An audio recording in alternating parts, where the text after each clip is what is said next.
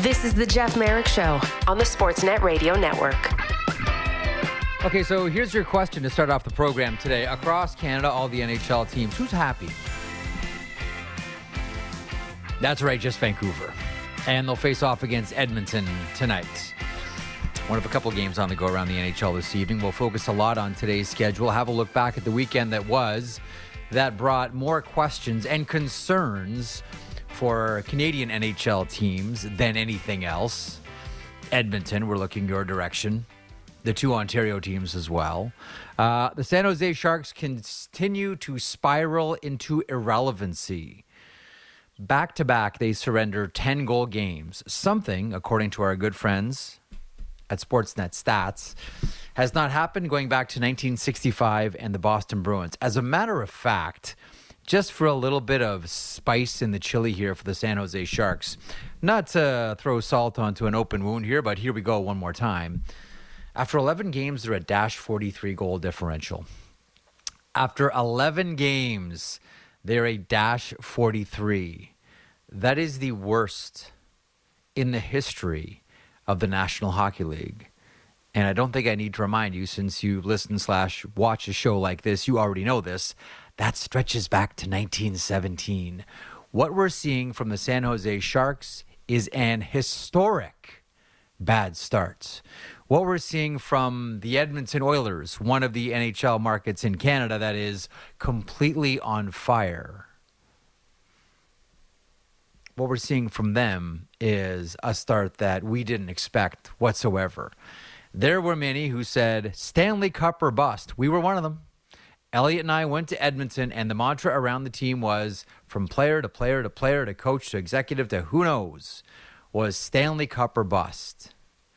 Well, now they're in a situation where they'll face off against the Vancouver Canucks tonight.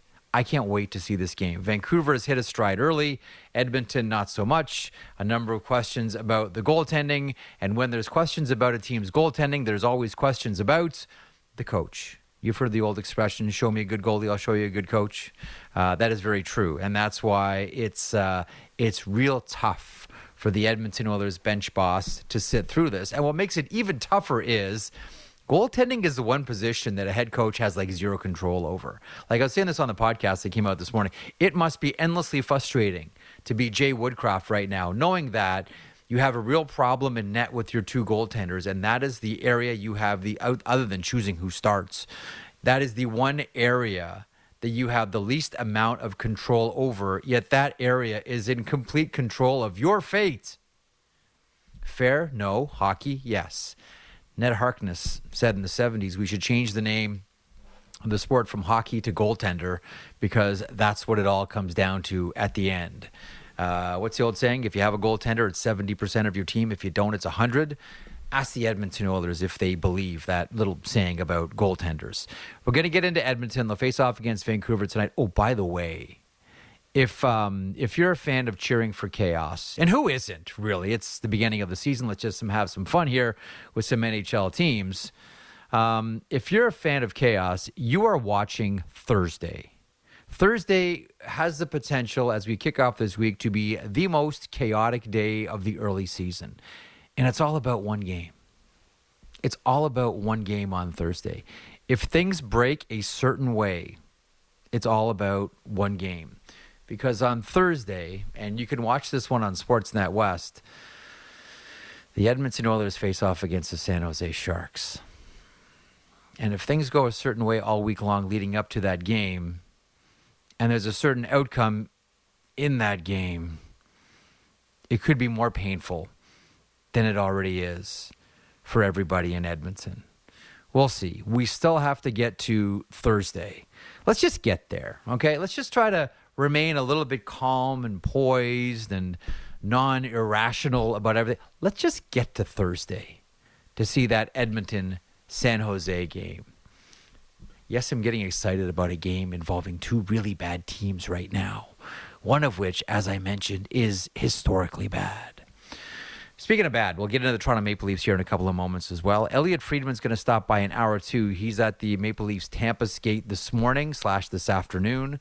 So Elliotte is going to push to one o'clock uh, Eastern this afternoon. He'll kick off hour two.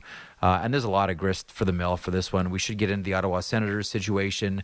Uh, Brady Tkachuk, um, you know, playing sword and shield for the Ottawa Senators, jumping in front of DJ Smith as the howls for fire DJ were ringing through the arena uh, on Saturday after the Ottawa Senators drop another one and now find themselves in the basement of the Atlantic. Was not supposed to go this way. I assure you. Michael Andlauer didn't budget for this, didn't expect this. But then again, you can say that Michael Andlauer didn't expect the punishment for Dadonov to be as severe as uh, it turned out to be and probably didn't expect the well Shane Pinto situation as well. It's been uh, it's been a, a, a um, it's been a, a, few weeks here of surprises. Let's just say for Michael Andlauer and the Ottawa Senators. A lot to get into on today's program. Not all of it positive. As a matter of fact, it's going to be a pretty negative sounding show as well. Uh, it's a lot of what's gone wrong with all of these teams, as opposed to focusing on the positive. And maybe we'll kick that off with Matt Marchese here. Cassie Campbell Pascal stopping by in about 10 minutes' time. Jim Fox, I mentioned Elliotte, and Phil Thompson as well is going to stop by in hour two. Um, maybe we'll start with the positive story. Break up the Anaheim Ducks because Matt Marchese, they cannot stop winning. And whether it's your Frank Vatrano, um, whether it's uh, your Lukas Dostal, or in yesterday's case, John Gibson, uh, beating the Vegas Golden Knights, handing them their first regulation loss. Fourth line Sam Carrick uh, pitching in and doing some some great work for the uh, for the Anaheim Ducks. There's a lot of great stories around Anaheim right now. Zegras, Terry, etc. Go right down the list. Leo Carlsson mixing in well. Uh, this has been a really good news story and a really unexpected story. And San Jose is probably looking at that and saying, hey, we're going through a rebuild too. How come we can't be like the Anaheim Ducks here? Uh, let's kick off with a positive story. How are you feeling about Quack right now, Maddie? Well, oh, wow. That was a good one. Um, I mean, thanks un to, like you said, totally unexpected. I thought maybe they hover around 500, and I thought that was generous. Uh, but no, uh, they've won six in a row, and they've set the NHL record for fastest team in NHL history to post five third period comeback wins in a season. They've done it in 11 games. That is a record. Yeah. Um, it's the, it's the way that they're doing it. And hang on, hang yeah, on. Yeah. What's what? Pause one second. What's the story there? Because this is kind of like, oh, look at all these one goal games this team has won. Wow, they know how to win one goal games. That's normally the media narrative that we spin. Mm-hmm. Oh, these guys know how to win in the playoffs. They know how to win one goal games. When the reality is, you're playing with fire if every game is a one goal game. As I would submit, you're really playing with fire if it has to be third period comeback after third period comeback. Eventually, Maddie, as you know, that stops. Yes, 100%. Um, but Mason McTavish talked about it yesterday the resiliency in that group. And I mean, that's a very kind of stock answer, but we've seen it. Like the proof is in the pudding. Do you want do you want that to be the thing? No. You want to win games comfortably so that you don't have to be so resilient all the time. But they're a really yeah. impressive group. And I mean, you you ran down the list of, of the the years that some of these guys are having. Like, what's going to happen when they fully unleash Leo Carlsson here? Like, what's going to happen when when he starts, you know, playing more regularly than than he has early on in the year? I I you know. Yeah. Greg Cronin's done a great job with this group, but kudos to the front office for the team that they've built and the prospects that they've developed and the roster that every that they've put together with their draft picks and free agent signings and it's it's a good group. Do I think this is going to continue throughout the year?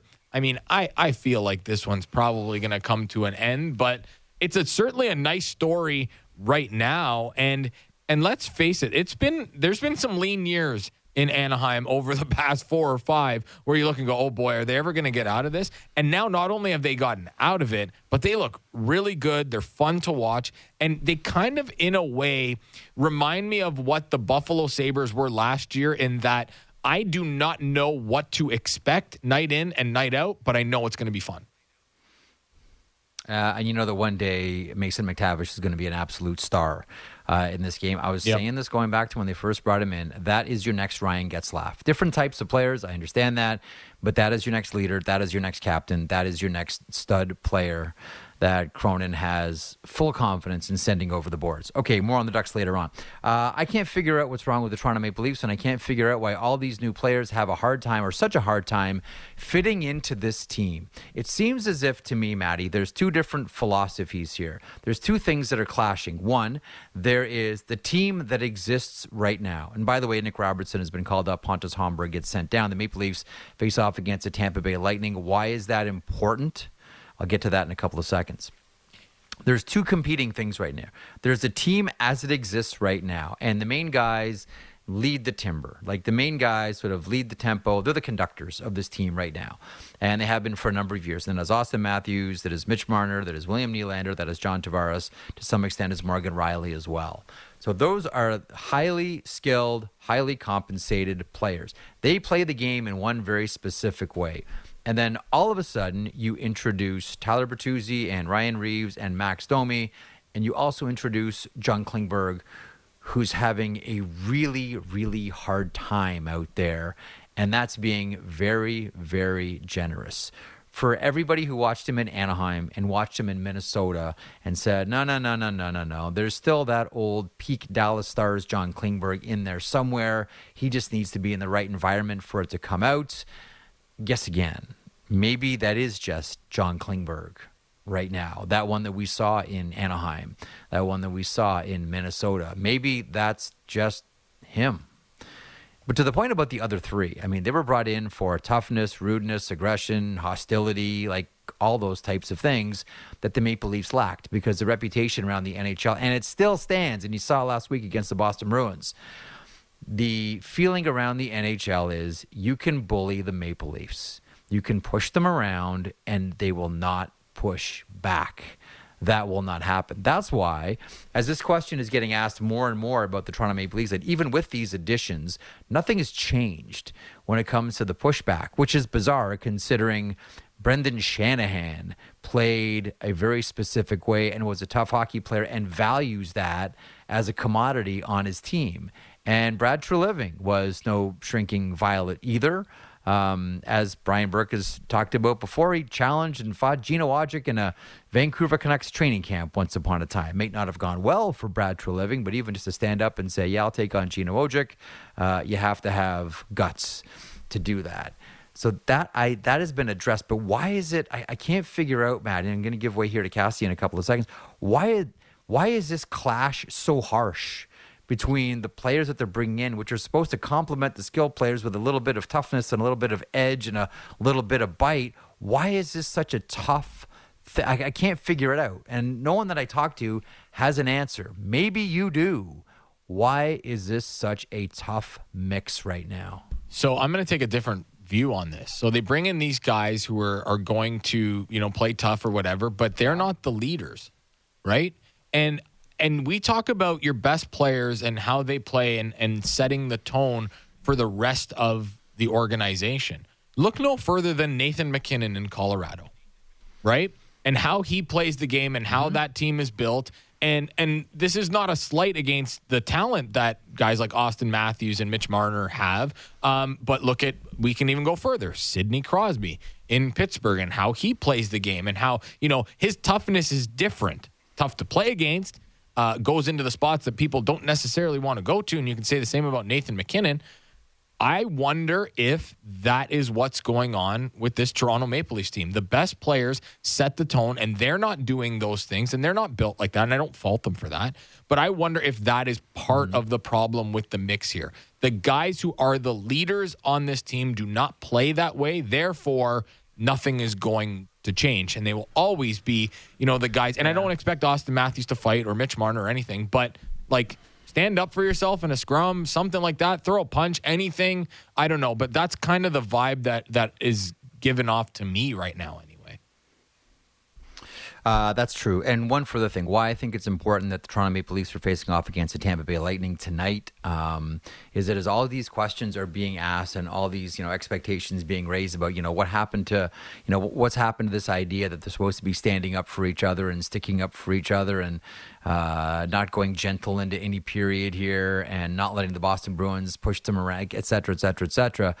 Tampa Bay is the best example of that The Tampa Bay Lightning are the best example of the team that is a squad that stands up for one another. Elliotte showed that highlight of the St. Louis Tampa game from from uh, from a while ago, a year ago or so, where Robert Bortuzzo runs Vasilevskiy and everybody charges at him. Everybody, whether you're a skilled player like Kucherov uh, or you're a uh, a bottom six. Uh, player like Patrick Maroon, Steven Stamkos, like everybody drops their gloves and goes at him. Like I think that's the kind of team that Brendan Shanahan, Brad Treliving want to have but it ain't there and on full display tonight. And by the way, the other thing that uh, that I love about the Tampa Bay Lightning is sneaky dirty, and there's nothing wrong with that. It's a skilled, tough, and at times really dirty hockey team. I really think that in my that in Brendan Shanahan's mind, that's the kind of team that he wants. That that's the type of team that he covets. You want skill, of course you want skill. Can't win without skill. But as the playoffs have shown us as well, you can't win without that type of Tampa Bay Lightning, Vegas Golden Knights, Colorado Avalanche type team toughness. That seems pretty obvious. Not there right now for the Toronto Maple Leafs. And the question becomes can it be there with this mix? Okay, Cassie Campbell Pascal joining me now from uh, from ESPN, from Rogers Monday Night Hockey as well. Tonight we'll see the Edmonton Oilers facing off against the Vancouver Canucks. Hello, Cassie. How are you? I am good, Jeffrey. How are you? Uh, I'm doing very well. Now there's a, there's a number of markets that are, how shall we say, Cassie, on fire. Vancouver's not one of them. Like Vancouver, it's like sunshine and 18 degrees, and this is wonderful, and our well, hockey team is hot, and Rick Tocchet's getting. About. They're on. Yes, yes, they're hot on fire, like in a good way. But there's the others where the fire is all from the fans, and it's torches and it's pitchforks, and they're charging the castle gate, demanding change. Ottawa's like that. Toronto's like that. And Edmonton, I mean, Calgary is as well, though they won a game on the weekend. Edmonton is very much like that as well. Getting ahead of ourselves, we look at Thursday where Edmonton plays San Jose. And if things break a certain way, Thursday could be a disastrous day for the Edmonton Oilers. But really, one of the questions I think we ask ourselves about tonight's matchup, Edmonton and Vancouver, is can the Canucks do this three times in a row? Can they beat the Edmonton? The way they're playing, I mean, it's pretty impressive. Can the Vancouver Canucks beat Edmonton, Cassie, for a third time? You know, when they started the season with the two wins against the Oilers, I thought, okay, you know that's that's great, that's awesome. They're playing really well, get going out of the gate. But I didn't think it was sustainable, and I was completely wrong. Same. I, like I didn't see this as a playoff team at the start of the season when we have to put our rankings in and all those things. I, Rick Tocchet has this group completely bought in. The top players are playing great when you can get sit a guy like JT Miller for a few shifts and get him to come back and score a goal, Yep. I mean, they've just bought into his system and they're consistent. And that's been the issue with Vancouver over the past few years. And part of it's injuries, of course, but consistency. And they're getting consistency from their goaltender out. And it's been really fun to watch because it hasn't been fun to watch Vancouver hockey over the last couple of years. But you can just tell that Rick Tocchet and his Yeah. coaching staff, defensively, they're playing better. So I, I really think they can. And, you know, you watch the Oilers on the other hand, I, I can't put my finger on what exactly is going wrong because everything is going wrong. And having said that, usually when everything is going wrong, at some point everything is going to go right. And they have two of the best players in the league, if not the best, and Mm-hmm. Some and they're struggling. And that that's the thing that's really surprising there. But I, I think Vancouver, the way they're playing, there's no question they could beat Edmonton tonight. They're just so solid and they're playing great 60 minute hockey. You know, one of the things, Cassie, that Elliotte and I have been talking a lot about on the podcast is uh, with regards to Vancouver. Is there a team in the NHL that has their top players all performing at the height of their powers more so than the Vancouver Canucks? I mean, Demko is looking like Vezina. Elias Pettersson is looking like, you know, Art Ross slash Hart. Um, you mentioned JT Miller. He's having an exceptional season. Is it possible for someone uh, to sort of you know peak at this age? Well, JT Miller's kind of proven that for him. Maybe the maybe the answer is yes. Brock Boeser is having an outstanding season as well. You know what I mean? Like uh, Quinn, you didn't mention Quinn Hughes. Should have mentioned him off the top. Quinn Hughes is looking like he's going to run away with the Norris Trophy here. Like, is that? Can you think of another team in the NHL where all their top guys are are really all of their top guys. It's not just, you know, it says the top guys because of the highest paid if you go to CapFriendly, but also they're performing, they're competing, yeah. and they're producing. I don't think any team has a better mix of top players right now than Vancouver. Agree or disagree? You know, as you're asking me this question, thank you for taking a long time to ask it because I'm racking my brain. and I'm trying to think. I'm like, okay, maybe Dallas? No, still not at that level. You know, I'm, I'm trying to think of some yeah. teams that there's no one that's been at that level.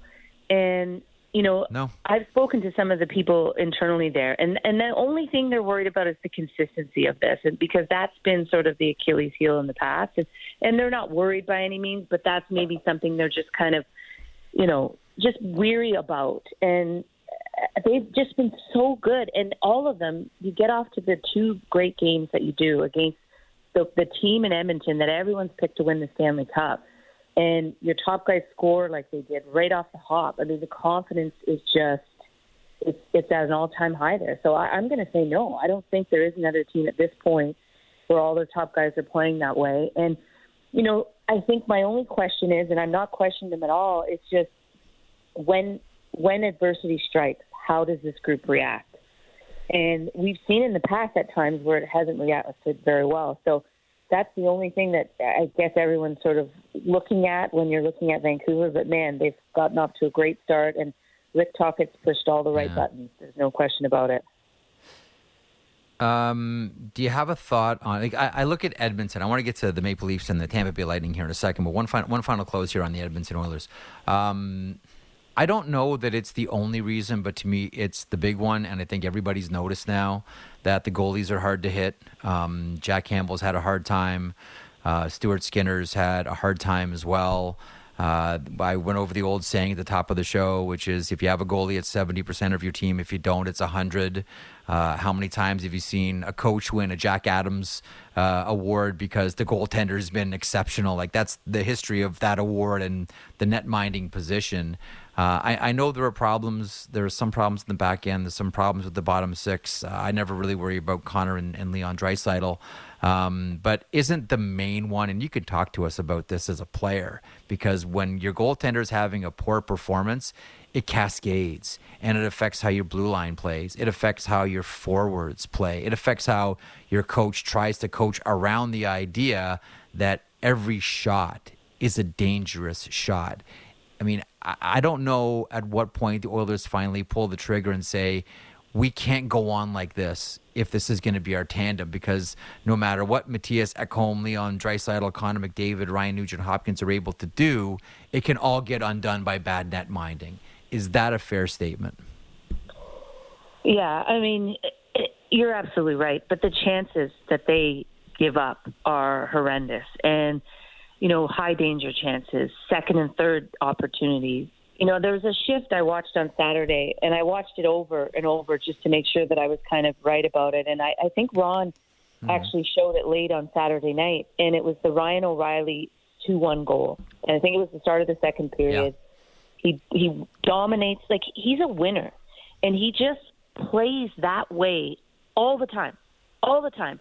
And if I'm yeah if I'm Woodcroft, I'm showing my team that shift because the battle level is just not there at times. Like I, I, I get everyone's all upset at Darnell Nurse and his contract and all this, how much money he makes, but he's a strong guy. He's a good skater, but his battle level is not there. And everyone to a man on that team, whether they're going in on the offensive zone or they're in the defensive zone, their battle level is not there. And the worst thing that could have happened to the Oilers was was their start right?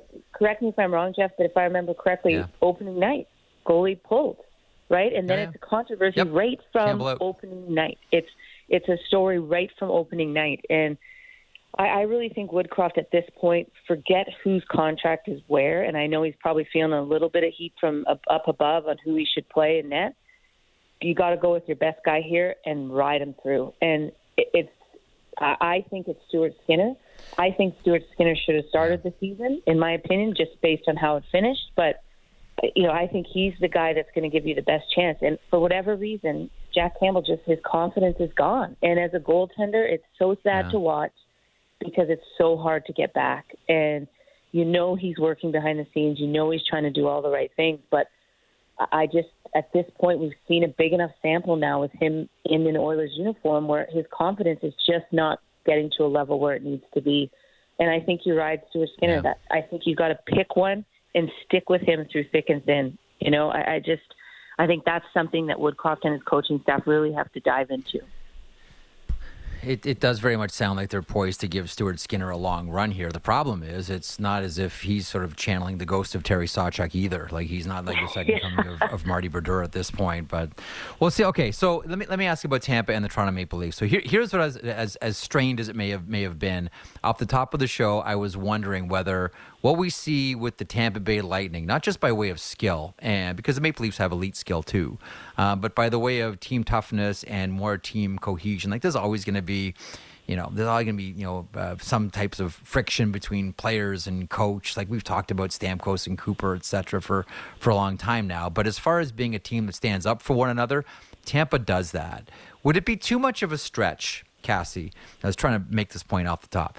Would it be too much of a stretch to say when someone like Brendan Shanahan or Brad Treliving watch the Tampa Bay Lightning, in their minds they're saying that's the kind of team that we want. They are skilled, they are team tough, and they're a little bit dirty as well. Do you think that that's what Shanahan and Treliving envision when they think about their team? Well, that's how Shanahan was as a player, right? So that you know that's just right up his Yeah. alley. And I know through Brad Treliving, um, you know that's how he was trying to build Calgary. You know, big, strong defenseman in the back end, which I think you know is something that is very different here in Toronto. And you know how they ever adjust that, who knows, based on the cap and everything that's going on. I, I think a lot of teams. You, you watch the Avs, you watch Vegas, you watch Tampa, like previous Stanley Cup winners. You're trying to emulate all those teams. You, you think the similarity between all those three teams is skill, toughness, good goaltending, Yep. uh, team awareness. You know, I, I'm I'm really curious how Toronto comes out and plays this game tonight because it does feel like a playoff game because of the history between these two teams. It's one of those in-season games early in the season that you you know you just get amped up for a little bit because of the history. And I'm curious with what's happened versus Boston and Brad Marchand and then the loss to Buffalo. Like, is this the time Yeah. where they finally click? And we need to start having a little bit more of that nastiness in our game. And I'm curious to see how this game plays out. You know, I went back and, and watched the the previous meeting between these two, and you know, Toronto comes back from being down three one and, and then wins in overtime, and it was a great team Yep. win early in the season, maybe their best win of the season all around. And I'm curious just how they come out tonight. And you know, everyone I know in this, I live in Calgary, so it's a little bit different. I don't get to hear all the the talk in Toronto all the time, but they're talking about Reaves fighting Marchand and all those types of things. You know, sometimes getting back at a team is just a big hit. You know, I look back at that Boston game and Reaves on the power play. Marchand comes in on the PK forecheck. He's got the puck low, and Klingberg could have just leveled him, like a clean, hard hit, and just chose not to. And that's a guy that just knocked out your teammate. And so it doesn't always necessarily have to be a fight. It has to be engagement. There has to be some sort of engagement. And I'm curious to see if we see a little bit more of that tonight from the Leafs. I'd like to see more of it from Domi. He's not his father, but he can be a little bit more physical, in my opinion. Um, just be Yep. engaged in what's going on in the moment, every single moment. And I think that can make a big difference to the Leafs t- as a whole. Okay, let me uh, settle a bet for me here, Cassie. I'm going to end on this one. So, Elliotte and I were talking about this on the podcast the idea of the Calgary Flames actually trading with the Edmonton Oilers. Now, we know that there are some teams that historically have not done deals with one another. We think back to Montreal and Quebec. Um, you know, it took uh, until Danny Paille for the Buffalo Sabres and the Boston Bruins, old Adams division rivals, to actually make a deal. I know Peter McNab, but that was a that, that was a compensation uh, issue for Andre Savard. But it took until Danny Paille until the Boston Bruins and the Buffalo Sabres actually made a deal.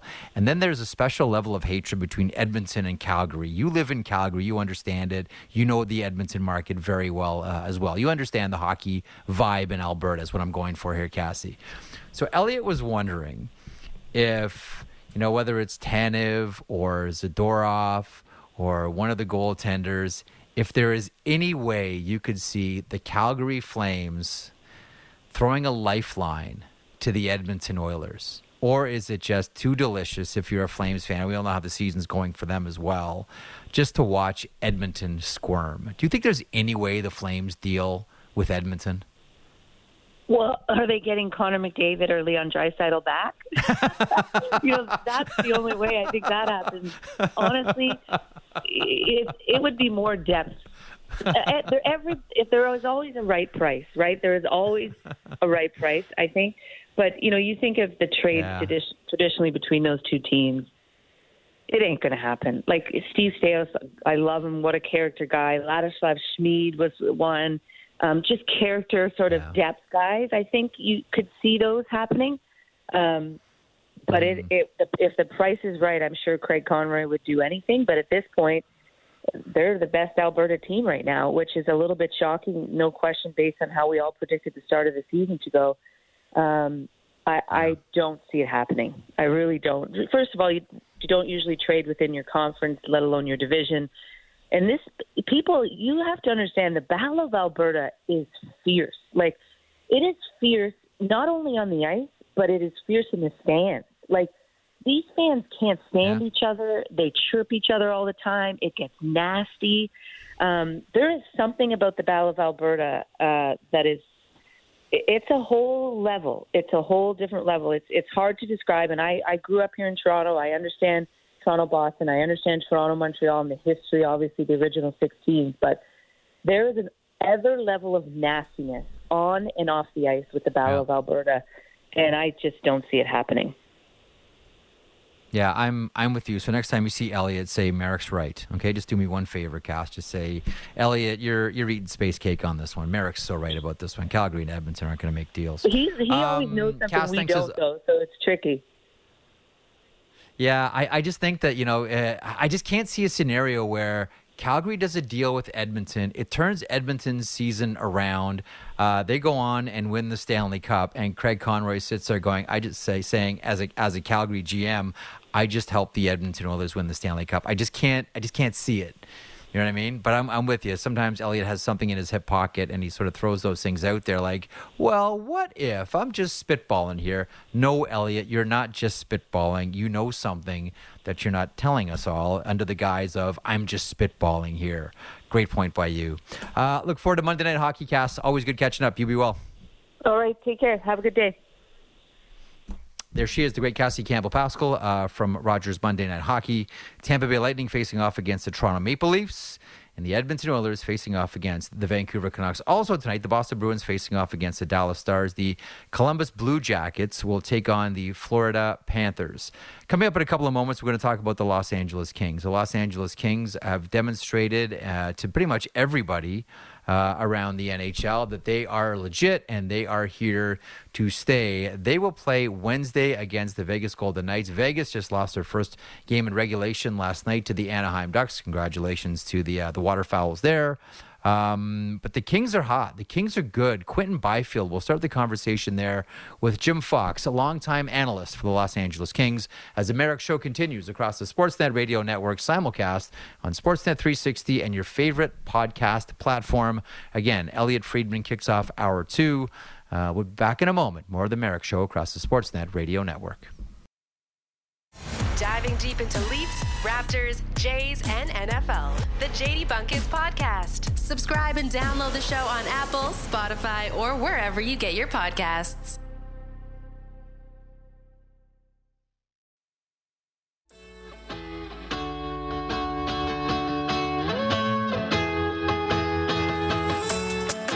This is the Jeff Marek Show on the Sportsnet Radio Network.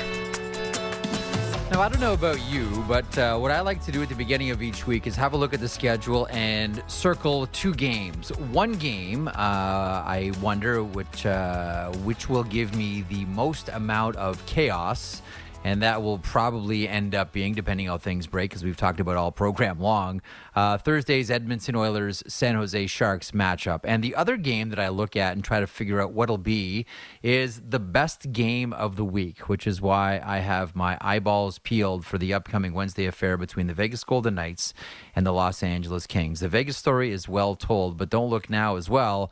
If you haven't been staying up late in the East to watch your Los Angeles Kings, shame on you. 7 2 and 2, 16 points uh, per winning percentage of 7 2 7, and they are a tough tough out. They are a mix of skill and speed and a little bit of toughness as well.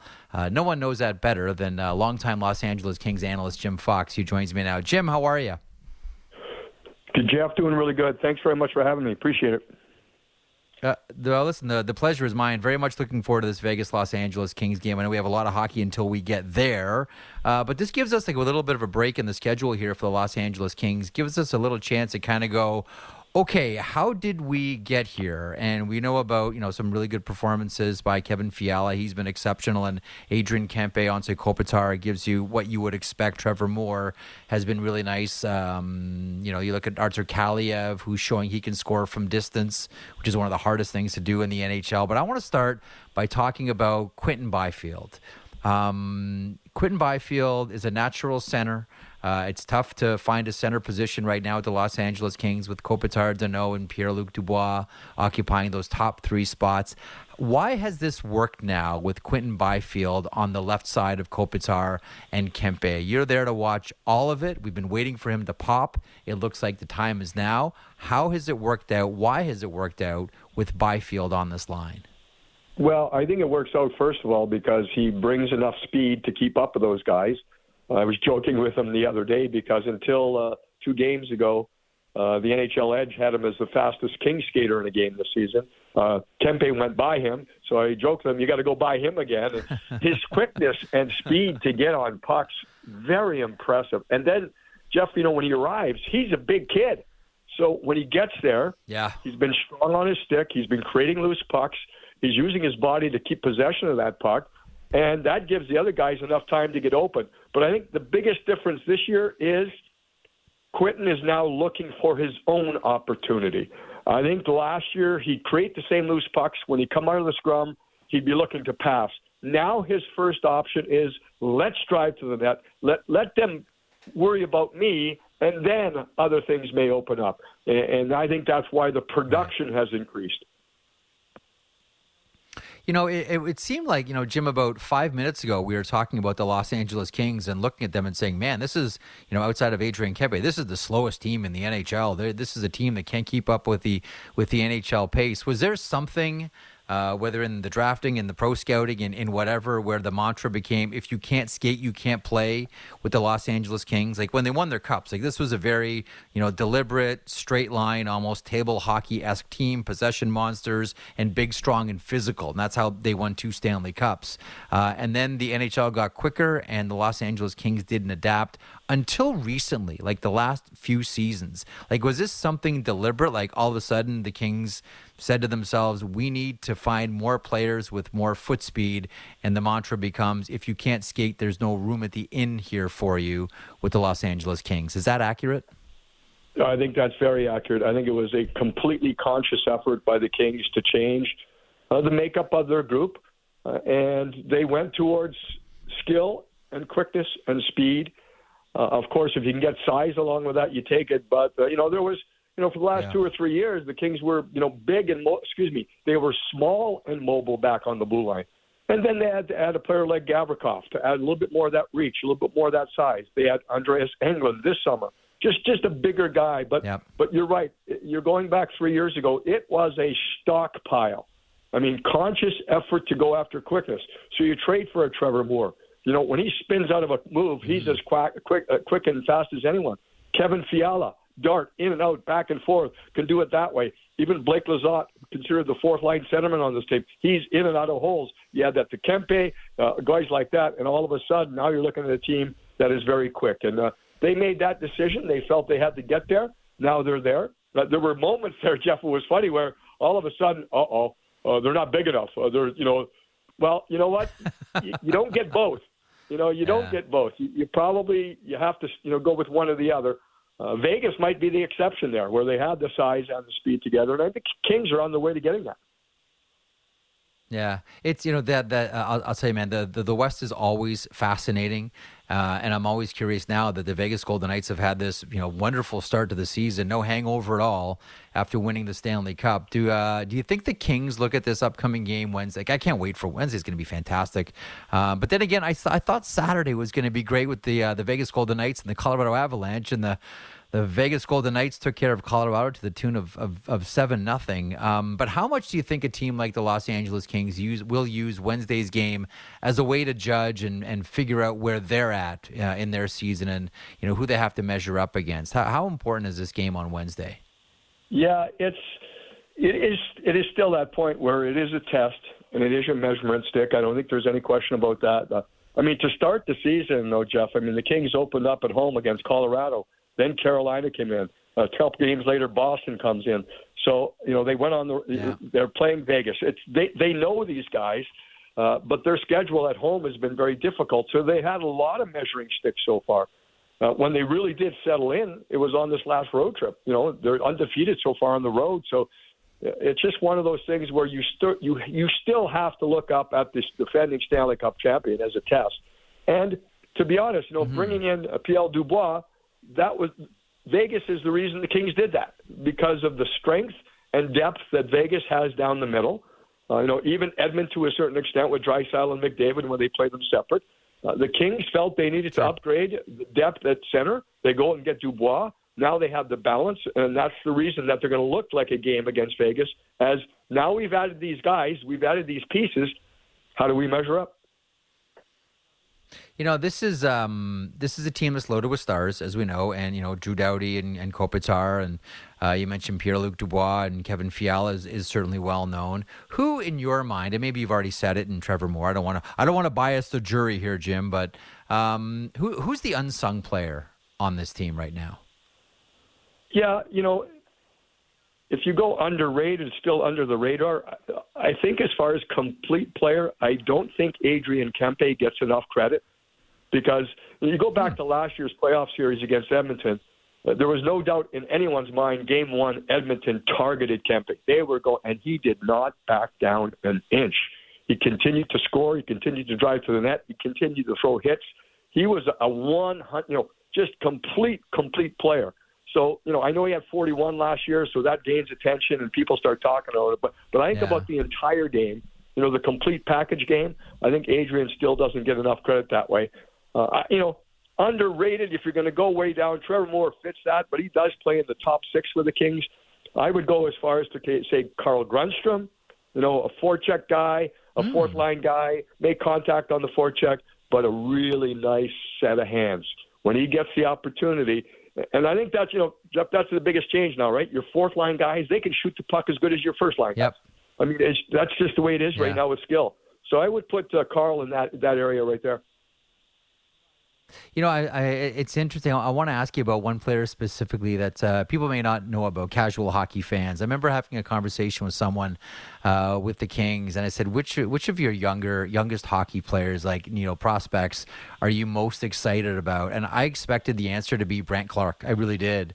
And instead, this person zipped around and said, "You're going to love Alex Laferriere." You're going to love, love, love this guy. And every time I watch the Los Angeles Kings, I mean, he's he's a hurricane out there. Uh, he's not the biggest guy by any stretch of the imagination, um, but I can't get my eyes off of Alex Laferriere. Your thoughts on your thoughts on this young hockey player who, you know, we can all recall the first fight with, uh, you know, with the family cheering in the stands, uh, which was which was quite the visual. Your uh, your thoughts on this young man?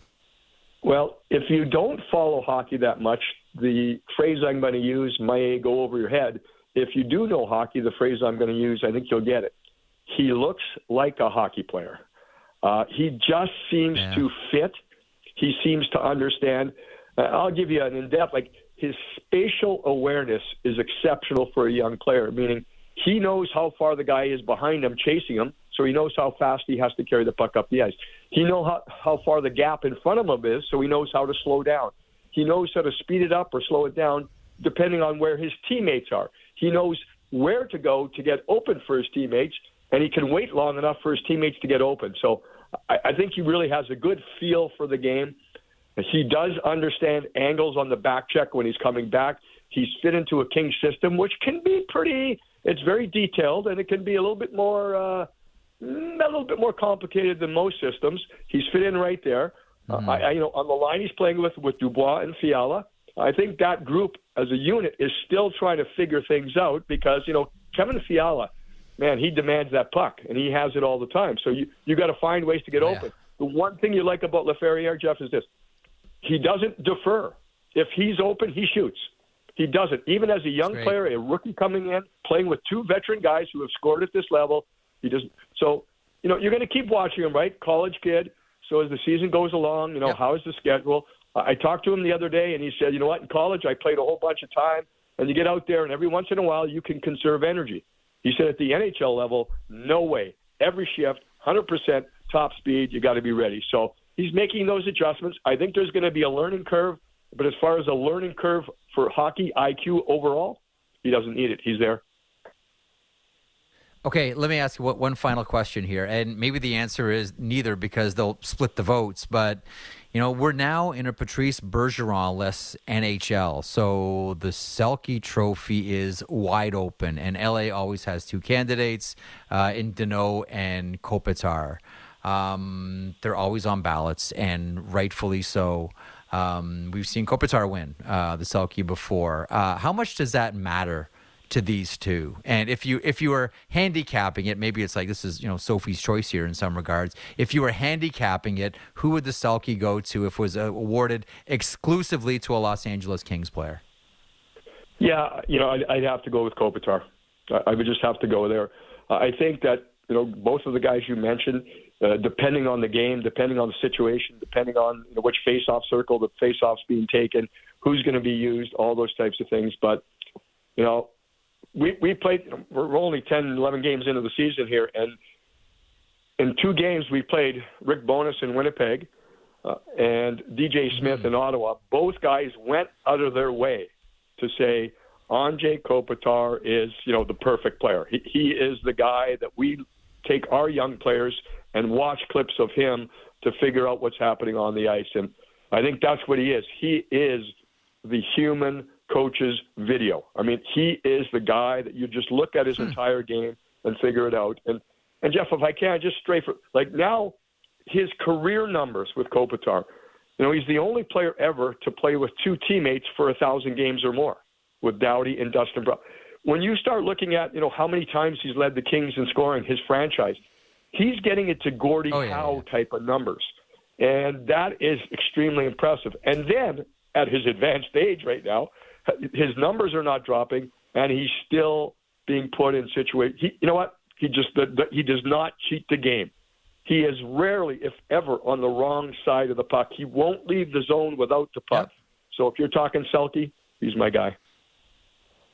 Uh, Hall of Fame awaits one day, as you well know, Jim. The Hall of Fame awaits. Uh, thanks as always for this. I know we have all eyes on Wednesday in this matchup between the Los Angeles Kings and the Vegas Golden Knights. Uh, thanks for uh, for spotlighting the LA Kings. Much appreciated, Jim. All right, Jeff. My pleasure. Anytime. Thank you. There is the great Jim Fox, uh, longtime analyst for the Los Angeles Kings, who are legit good folks. Um, I know there's a lot of people that have consternations about the net minding, but Cam Talbot's played really good. Uh, Pheonix Copley, on the other hand, it's early. Uh, time now for, for line change, presented by Sports Interaction, your homegrown sportsbook bets local. Uh, Matt Marchese. First of all, you know, Jim Fox talked about Alex Laferriere looking like a hockey player. Whenever I hear looks like a hockey player, you know who I what what player's visual always jumps to my mind? you you might you haven't heard this one for a long time. Mike Kostka. Like whenever I'd look yeah. at Mike Kostka, I'd say that guy looks like a hockey player. Was the, the shaggy growth on the chin and the and the, and the hockey feathers? Yeah, the hair was yeah. the big one. Yeah. Like that guy looked like a hockey player. Am I on base, off base? You have a better example. When Foxy was talking about, you know, Alex Ferrier looks like a hockey player, I think of him. Anyway, what game are you looking at tonight? Uh, Lightning at Maple Leafs. Puck line is Maple Leafs minus one and a half. Road team is five and zero in the last five. Lightning are one and five in the last six meetings, and the over is 14 5 and one in the last 20 meetings. you can watch this one on Sportsnet. I really do wonder about toughness, and I wonder about the challenge, and I wonder about the. I wonder about the example that is Tampa versus the reality that is Toronto, where I can't help but looking at the Tampa Bay Lightning and saying, that's what Toronto wants to be. Do they have the right pieces to get there? Sure, Toronto knocked off Tampa last year in the playoffs, but what does that mean now? And everything is being questioned by the Maple Leafs now, which means it's probably the wrong time for a team like Tampa to come to town. That's Line Change, presented by Sports Interaction, your homegrown sports book. Bet local, Maple Leafs and Tampa Bay Lightning, Edmonton and Vancouver, two juicy ones tonight. Everything Raptors before and after the games. The Raptor Show with Will Lou. Subscribe and download the show on Apple, Spotify, or wherever you get your podcasts.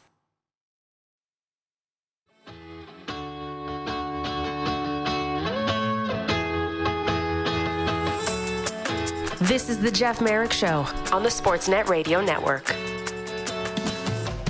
Okay, welcome back to the program. Chicago Blackhawks. Um, another player from the Blackhawks, Brad Aldrich scandal of the uh, 2010 Chicago Blackhawks squad, has now sued the team for sexual assault. Uh, referred to as Black Ace 1 in the Jenner and Block report, this player alleges that Aldrich, quote, groomed, harassed, threatened, and assaulted him, and subsequently the club hushed it up. Phil Thompson from the Chicago Tribune uh, had the story yesterday. There was a press conference at the lawyer's office today. We'll get Phil uh, to weigh in on all of it. Phil Thompson joins me now. Phil, thanks so much for doing this today. How are you? I'm fine. How are you do? How are you doing? Thank you. Uh, I'm doing great. Um, uh, okay, so why now seems to be one of the questions, and I know that was one of the questions that was addressed at the uh, the lawyers' meeting today. Um, if you can, for our listeners slash viewers, uh, can you sort of rewind to your story yesterday, and then what we saw and heard today at uh, at Black Ace One's lawyer's office this morning? Okay, so it, it all stems from uh, the 2010 season and the Black Aces roster, and a couple of the Black Aces, one who we know now is Kyle Beach, Yep. uh, accused uh, Brad Aldrich, the uh, video coach, of uh, you know kind of grooming, uh, in some cases sexual assault, uh, threats. Uh, this is all alleged in Kyle Beach's um, original uh, lawsuit that takes us to uh, 2021 when in May of, that year um, he filed a lawsuit. Now at that time the Blackhawks initially said the claim didn't have merit, but they hired an independent investigator. Uh, which produced what we now know as the Jenner and Block report that came out that October. Uh, those independent findings found that uh, senior management met uh, during the playoffs. Uh, you know, in San Jose, right before the uh, Hawks went on uh, to play the Flyers and win the Cup. But during that time, they opted uh, not to go forward uh, with the allegations that they knew of uh, until after the Cup was won uh, in June, about a week after. And then Aldrich was offered an opportunity to resign. Uh, he took it. He was given a bonus, um, you know, name placed on the cup, given a ring, allowed to take the cup to his hometown. A lot of that, you know, we all kind of know. So Yeah, yeah. ultimately, uh, the the Hawks settled with Beach. Now, this process is kind of wound through. Uh, today, his lawyer said that uh, that this John Doe, uh, who's known in the Jenner and Block report as Black Ace One, uh, took inspiration from Cal Beach's whole process coming out uh, with these allegations, putting a face to it, uh, and then ultimately reaching the settlement with the Blackhawks. Um, one of the things that the lawyers said, addressing the elephant in the room, uh, he said, you know, people say, oh, this is a money grab. It's not. And then he went on to uh, relay some of the things that I just said about Beach and about uh, wanting to kind of get some kind of measure of closure himself.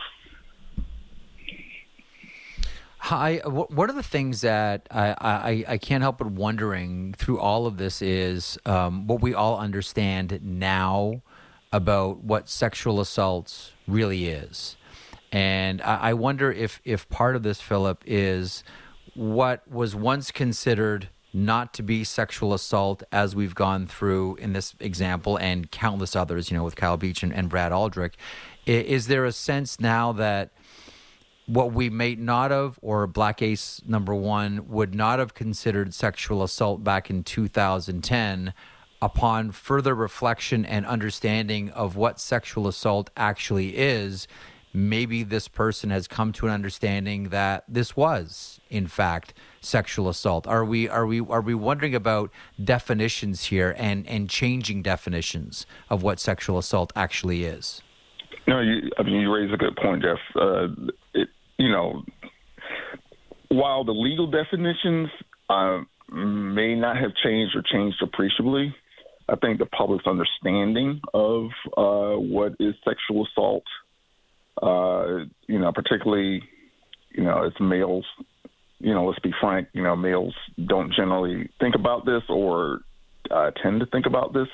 Now, I'm not suggesting mm-hmm. that lends any credence to his claims. Uh, you know, that will be settled uh, ultimately in court or through a settlement. But uh, if we're just generally speaking of uh, the public's acceptance of these kind of things, I think you're absolutely right. Um, anything stand out for you um, other than this is not a, a, cash grab from the from the lawyers meeting this morning?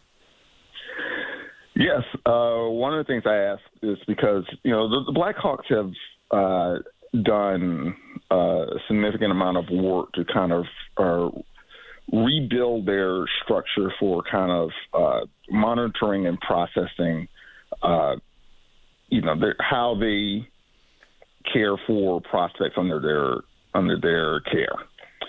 And you know, a lot of that has been led by Danny Wirtz, uh, who is now CEO and chairman, kind of representing a new generation from what we had under Rocky.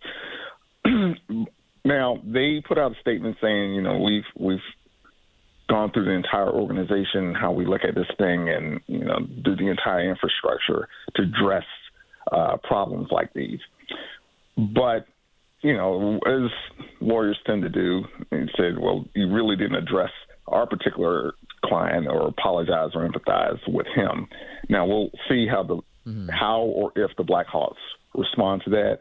I mean, it's kind of something that you'd expect from a firm that's levying a, a claim against uh, an organization. Uh, so, you know, take that for, for what it is. I, I listen. I, I really think that's important here. I, I really think this is this is a crucial moment for the Chicago Blackhawks because uh, listen, we, we all saw how just to, to be blunt, Philip, like we all saw how Rocky Wirtz behaved around all of this, right? And you know, at, yeah. at times it was you know not just offensive but disgusting. Um, and you know this is you know this is now Danny in charge, and we've heard a lot about you know we wake up every day and try to do the right thing. Like this is like we always talk about moments where you can redefine yourself or you can redefine your organization. And generally, I'm not sure about you, but I always look at these things skeptically when it comes to sports organizations. Um, and historically, that's proven to be the accurate way to look at things. Um, but I mean, this is, I mean, you know that market, you know that organization, you know this situation, both with Kyle Beach and, and, and now with um, uh, with Black Ace number one.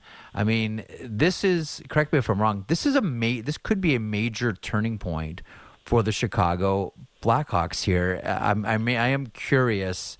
You know which direction they go. Do they lean in more towards the progressive thinking? We're going to default to doing the right thing, or do they go right back to you know let's you know circle the organization you know protect the hive you know deny deny deny accuse accuse accuse um, I, am not sure which way this organization goes do you have a have a sense of which way the wind is blowing on this one from the hawks point of view well i can't speak to how they'll treat this particular claim so let me preface anything I say with that. That that's going to be an internal thing, and not all of that they're going to share with me. But I have talked to Danny Wirtz extensively, as has you know other people like Mark Lazerus of the Athletic, about his feelings about these kind of subjects, even before uh, the you know the Kyle Beach thing became a thing.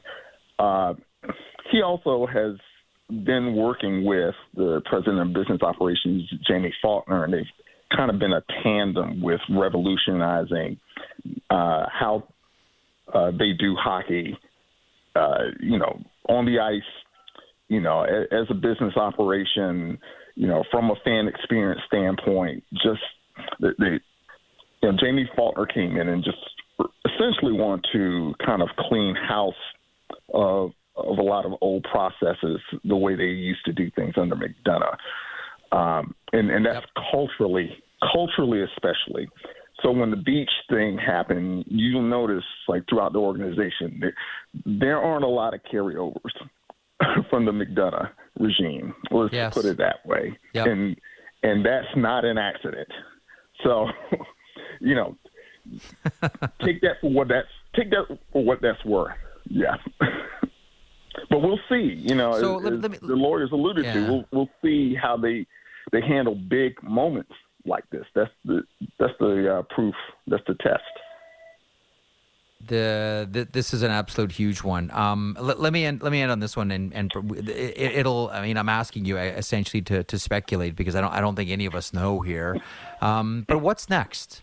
Like, how, how do you see this progressing? I mean, the the Kyle Beach was was set, uh, situation um, with the Hawks was settled, you know, confidentially. Um, yeah. How do you uh, do? You have any idea what the sort of next dominoes to fall here? What the next steps are? What you expect next in this story? Well, I expect the Hawks to do some sort of investigation.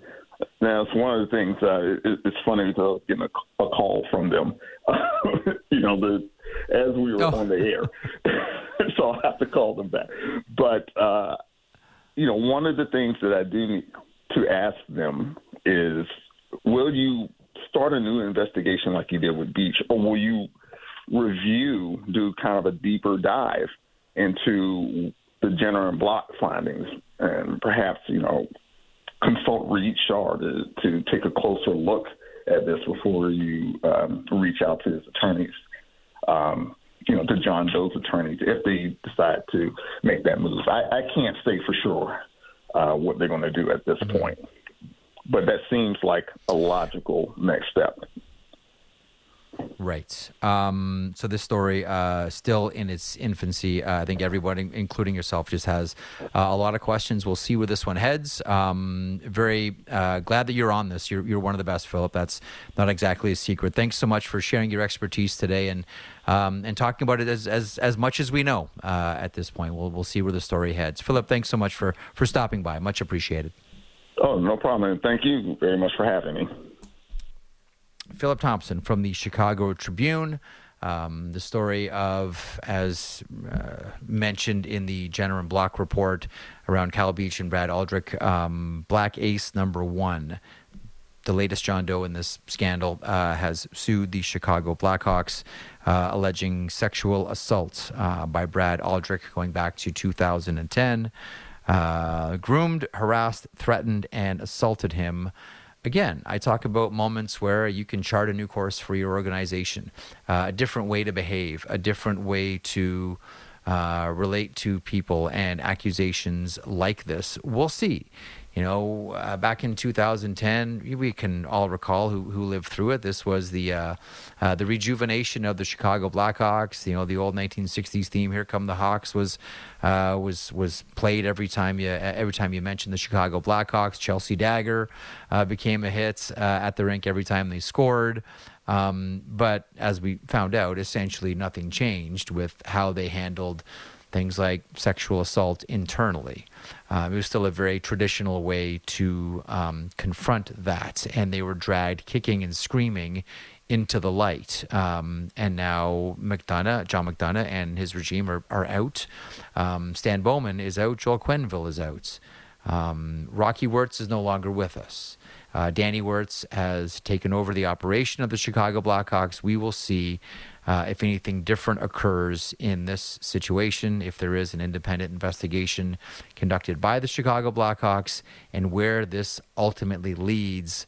Um, but as much as the Chicago Blackhawks want to be done with 2010 and and the Brad Aldrich uh, situation with various players, uh, 2010 is still not done with the Chicago Blackhawks.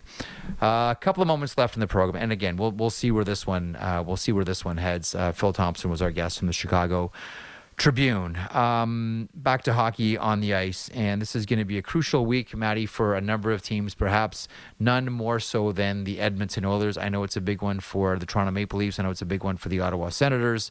Um, but there's a lot of hot spots out there right now. If you can isolate one or two areas that you're curious about heading into this week, and Edmonton is the obvious one, uh, but where which which direction are you looking at here? It's funny. The, remember when we talked about how hot things were in Calgary, and now it's like, oh, by the way, uh, that team a little bit north of there, yeah, they're having some issues. Uh, no, yeah. for me, for me, it's Ottawa.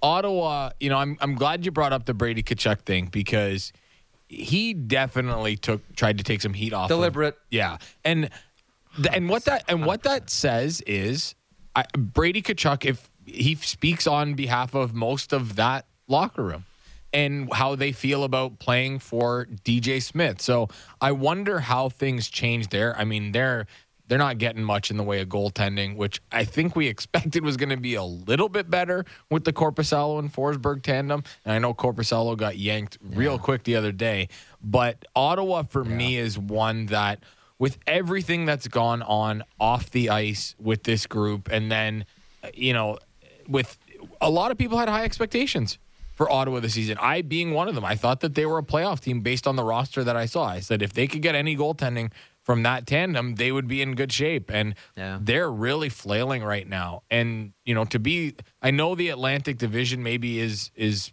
pretty tough, but to be last in that division when you had playoff aspirations, like we are inching closer and closer to that American Thanksgiving mark. And if they don't pick it up soon, it's going to be a real interesting year in Ottawa.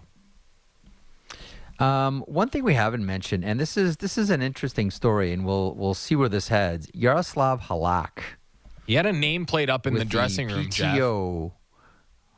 Well, we'll we'll see where this one. I mean, it, it does speak to you know the injury situation um, with the with the um, uh, with the Carolina Hurricanes netminders. Like, what what do we talk about?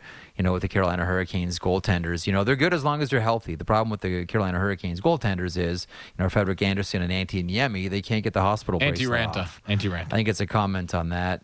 What's that? You said Antti Niemi. Antti Raanta. You know why? It's because I got 2010 on my mind. That's so yeah. funny because I was just talking about the 2010 yeah. Chicago Blackhawks. Uh, so I got 2010 on my mind. Wow, is that a senior moment? What is that? What is that that I'm confusing now for 2010? Because I just talked about the Blackhawks in 2010. Well, you're making me feel um, old because I was 13 Antti years ago. Frederik Andersen. Oh, geez, I know. Um, it's a comment on that, but this is one thing that was I don't know how shall we say entirely predictable. Yes. 100%. And for Yaroslav Halak, like, does he want to make like a complete tour of the Metropolitan Division? Is he just like trying to play on every single team in the Metropolitan right now? He's collecting stamps on that passport, pal. uh, that's awesome. Uh, great stuff, Maddie. Look at you. How's the football show going? Uh, it's wonderful. We love it. Everybody loves it. We're all happy. It's great. How, you like the time slot? Uh, I like the new one a lot better. I'll tell you that much. I can't wait to. It's easier for your commute too. Yeah, enjoy there and back. Hopefully. Amen. Uh, great job, Matt Marchese, supervising producer. Thanks to David Sis, Lance Kennedy, Jen Rolnick, all our guests as well. Cassie Campbell, Pascal. Don't forget Rogers Monday Night Hockey tonight. It is the Bolts and the Maple Leafs, the Oilers facing off against the Vancouver Canucks. Uh, Jim Fox filled us in on the excellent Los Angeles Kings. Freed stopped by uh, for his latest uh, tour around the NHL, and Philip Thompson from the Chicago Tribune on the latest lawsuit going back to 2010. Uh, Marek Show back tomorrow across the Sportsnet Radio Network. That's it for me today. Back tomorrow, 22 hours later. See ya.